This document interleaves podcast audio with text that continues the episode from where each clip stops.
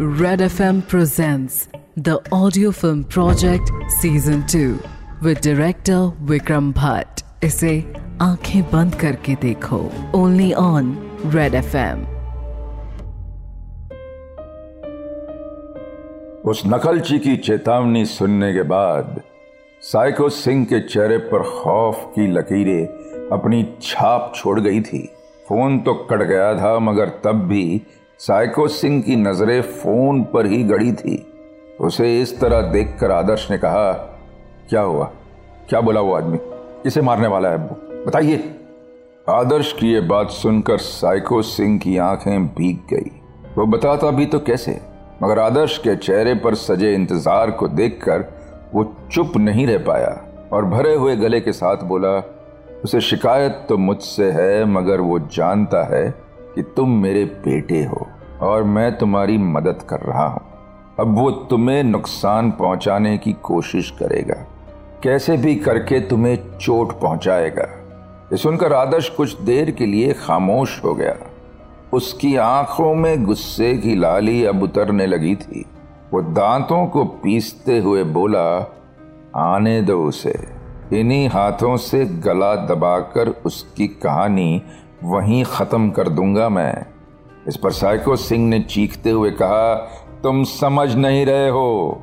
वो आदमी अपने होश में नहीं है। वो तुम्हें चोट पहुँचाने से पहले तुम्हारी सबसे प्यारी चीज़ को तुमसे छीनेगा। ये सुनकर आदर्श जैसे झम सा गया। उसने मुड़कर राज की तरफ़ देखा। राज की आँखों में भी आदर्श के लिए चिंता और खौफ के मिले जुले भाव नज़र आ रहे थे। कुछ सोचते हुए आदर्श के मुँह से बस यही निकला, रश्मि। आदर्श भागता हुआ जेल के बाहर आया और उसने तुरंत रश्मि को फ़ोन लगाया। रिंग तो लगातार जा रही थी, मगर रश्मि उसका फ़ोन नहीं उठा रही थी। एक बात तो ये थी कि वो आदर्श से नाराज़ थी, मगर कहीं कोई और कारण तो नहीं जिसकी वजह से वो फ़ोन उठा नहीं पा रही थी। नहीं नहीं नहीं। आदर्श ने खुद को संभाला और तभी कुछ सोचते हुए उसने रश्मि की माँ को फ़ोन लगा दिया। फ़ोन की घंटी बजे जा रही थी और उसी के साथ आदर्श पल पल मर रहा था। उसे वो चंद पलों का फासला सदियों जैसा लग रहा था कि तभी रश्मि की माँ ने फ़ोन उठा लिया। आदर्श ने सीधे हड़बड़ाते हुए कहा, मम्मी जी, रश्मि कहाँ है? इस पर रश्मि की माँ ने कहा, क्यों? क्या काम है मेरी बेटी से? इस पर आदर्श ने गिड़गड़ाते हुए कहा, देखिए, वो सिर्फ़ आपकी बेटी नहीं, मेरी पत्नी भी है। प्लीज़ प्लीज़ मेरी बात करवा दीजिए उससे एक बार बस। इस पर रश्मि की माँ ने कहा, तुम्हारी पत्नी है ना वो? मगर तुमने तो पति वाला कोई काम नहीं किया बेटे। जिस वक्त उसे तुम्हारी सबसे ज़्यादा ज़रूरत थी, उस वक्त तो तुम वहाँ थे ही नहीं। ये सुनकर आदर्श का गला भर आया। बात कड़वी थी, मगर सच थी।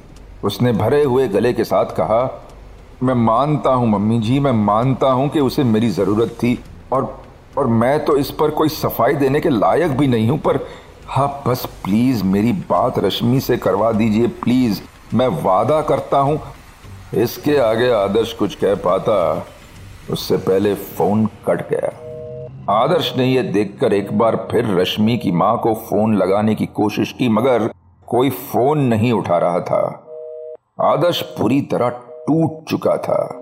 वो बस चाहता था कि कैसे भी रश्मि उसके सामने आ जाए। नम आँखें लिए आदर्श पलटा ही था कि उसने देखा राज उसके पीछे ही खड़ा था। राज को अचानक देखकर आदर्श ने अपने आँसू पहुँचे और कहा मुझे जाना होगा, सर। मैं जब तक खुद रश्मि को देख ना लूँ, मुझे चैन नहीं आएगा। ये सुनकर राज ने कहा यू शुड गो उसे ज़रूरत है तुम्हारी। गो ये सुनकर आदर्श जाने को पलटा ही था कि तभी उसे कुछ याद आया। उसने पलट कर कहा, सर, आपको याद है जब हम उस मेंटल असाइलम में देवेश के बारे में इन्वेस्टिगेट करने गए थे?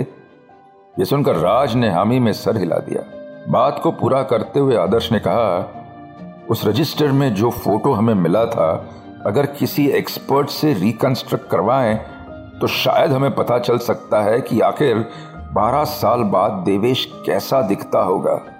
यह सुनकर राज को लगा कि आदर्श का आइडिया अच्छा था। उसने कहा, ठीक है, मैं किसी एक्सपर्ट को बुलवाता हूँ, और जैसे ही फ़ोटो मिलता है, मैं तुम्हें वो भेज देता हूँ, ओके? ये सुनकर आदर्श वहाँ से निकल गया। कुछ ही देर में राज एक कंप्यूटर पर नज़रें गड़ाए हुए बैठा था और उसके सामने एक मोटे से चश्मे को नाक पर टिकाए हुए एक लड़का कंप्यूटर पर उस फ़ोटो को फोटोशॉप के ज़रिए रिकंस्ट्रक्ट कर रहा था। राज ने उसे पूछा, और कितना वक्त जाएगा इस काम में? इस पर उस लड़के ने कहा, कुछ नहीं कह सकता, सर। फ़ोटो काफ़ी पुराना है और काफ़ी छोटा भी है, सर। मगर वक्त तो लगेगा। अगर आपको इस आदमी का 12 साल बाद का चेहरा देखना है तो इंतज़ार तो करना पड़ेगा ना, सर। वक्त बीत रहा था।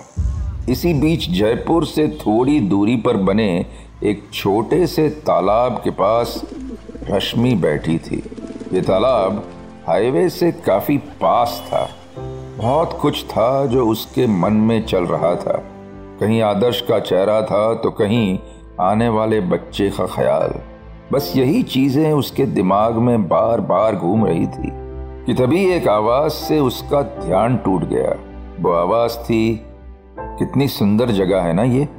सुनकर रश्मि ने पलट कर देखा तो उसी के बेंच पर एक बूढ़ा सा आदमी बैठा था। लंबी दाढ़ी, आँखों पर चश्मा और एक भीनी सी मुस्कान। शक्ल और कपड़े से तो वो आदमी किसी कॉलेज का प्रोफेसर मालूम पड़ता था। रश्मि ने भी यही सोचकर कहा, ठीक कह रहे हैं, जगह तो अच्छी है। ये कहते हुए रश्मि की आवाज़ में एक खालीपन था। बात को आगे बढ़ाते हुए उस बूढ़े से आदमी ने कहा यह नज़ारा बेकार है अगर साथ में कोई देखने वाला ना हो और ये तन्हाई मुझे तुम्हारी आवाज़ में साफ़ सुनाई दे रही है। ये सुनते ही रश्मि की आँखों के सामने आदर्श का चेहरा आ गया। उसने एक झूठी मुस्कान के साथ कहा, सच कह रहे हैं, मगर कभी कभी लोग आपके नज़रिए से देखना ही नहीं चाहते, या फिर उस सच्चाई के वज़न तले उन्हें घुटन महसूस होती है। ये सुनकर उस आदमी ने एक एक तजुर्बे भरी मुस्कान के साथ कहा क्या करता है पति तुम्हारा? रश्मि कुछ देर खामोश रही। फिर बोली, पुलिस में है। शायद इसलिए शायद इसलिए ये सब हो रहा है। एक तरफ़ उसके केस हैं और दूसरी तरफ़ आने वाली ज़िंदगी का एक अहम हिस्सा हमारा बच्चा। इस पर उस बूढ़े आदमी ने हँसते हुए कहा ओ तो ये बात है। खैर, मैंने देखा है बच्चे के आ जाने के बाद बाप में बदलाव आता ही है। चिंता मत करो, वो भी सुधर जाएगा। ये सुनकर रश्मि के चेहरे पे मुस्कान आ गई। ये मुस्कान झूठी नहीं थी। अक्सर ऐसा होता है कि जब कोई बात करने वाला मिल जाए तो आदमी अपने दुख दर्द सब उसके सामने ही परोस देता है। इस वक्त आदर्श रश्मि के घर के बाहर खड़ा था। बहुत कुछ चल रहा था उसके दिमाग में। मगर फ़िलहाल वक्त सोचने का नहीं, बल्कि कुछ कर गुजर जाने का था। एक गहरी सांस लेकर आदर्श दरवाजे की तरफ़ बढ़ गया। उसने बैल बजाई और कुछ ही देर में रश्मि की माँ ने आकर दरवाज़ा खोला। आदर्श ने उनके पीछे घर के अंदर जागते हुए कहा, मम्मी जी, रश्मि कहाँ है? मुझे प्लीज़ एक बार उससे मिल लेने दीजिए, प्लीज़। रश्मि की माँ ने तपाक से कहा, अरे, अभी थोड़ी देर पहले फ़ोन पर ही तो बताया था मैंने कि वो हाथी गाँव गई है। ये सुनकर आदर्श ने कहा, आपने मुझे कब बताया? मैंने जब फ़ोन लगाया था, तब आपने बिना बताए ही फ़ोन काट दिया था। इस पर रश्मि की माँ ने कहा, अभी कुछ देर पहले जब तुमने किसी और के नंबर से फ़ोन किया था, तब मैंने भी हार मानकर उसका एड्रेस दे दिया था। क्या बहकी बहकी बातें कर रहे हो तुम? ये सुनकर तो जैसे आदर्श के पैरों में से जान ही चली गई। वो समझ चुका था कि जिसका फ़ोन रश्मि की माँ के पास आया था, वो और कोई नहीं, बल्कि देवेश ही था। और अब रश्मि की जान खतरे में थी। आदर्श ने डरते हुए राज को फ़ोन किया, और इसके पहले कि राज कुछ बोल पाता, आदर्श ने कहा वो रश्मि के पीछे जा चुका है, सर। आप फोर्स के साथ हाथी गाँव आ जाइए, प्लीज़। राज ने कोई सवाल नहीं किया और कुछ ही पलों में राज पुलिस फोर्स के साथ हाईवे की तरफ़ निकल गया। उसके हाथ में देवेश का रिकंस्ट्रक्टेड किया फ़ोटो था। दूसरी तरफ़ आदर्श भी फुल स्पीड में अपनी कार भगा रहा था। किसी भी हालत में वो रश्मि और उसके बच्चे को नहीं खो सकता था।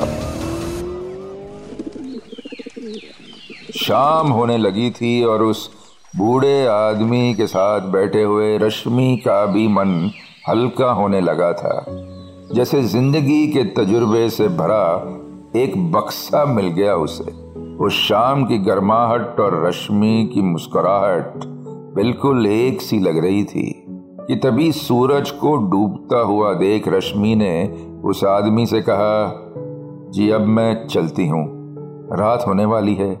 इस पर उस आदमी ने खड़े होते हुए कहा, अरे, कहाँ रहती हो बेटी तुम? मैं छोड़ देता हूँ। इस पर रश्मि ने सहज आवाज़ में कहा, अरे, आप क्यों तकलीफ़ कर रहे हैं? मैं कैब बुक कर लेती हूँ ना?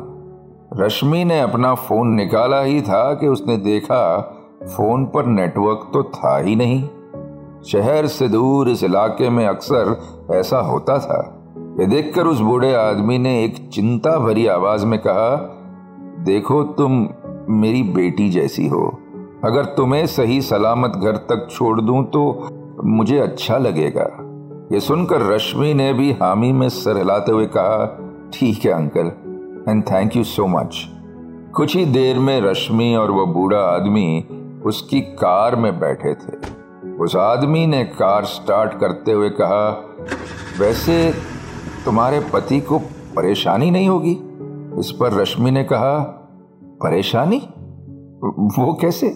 इस पर वो बूढ़े आदमी ने हँसते हुए कहा, अरे भाई, एक आदमी के साथ तुम कार में अकेली जा रही हो, इससे तो परेशानी होगी ना? इस पर रश्मि ने नाम में सर लाते हुए कहा नहीं अंकल ऐसा कुछ नहीं है।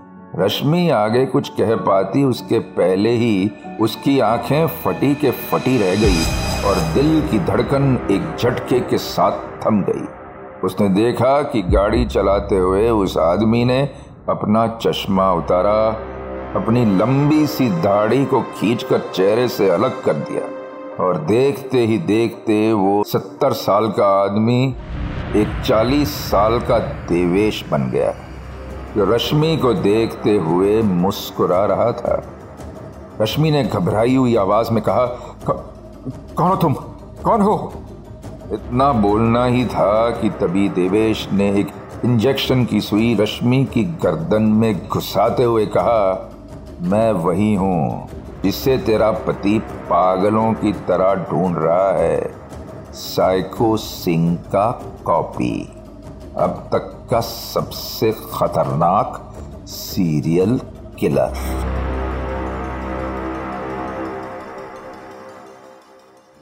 आगे क्या होगा? जानने के लिए tune in to the audio film project season two with director Vikram Bhatt इसे सुनिए Red F M India and सारे लीडिंग पॉडकास्ट एप्स पर. रेड एफ़ एम बजाते रहो।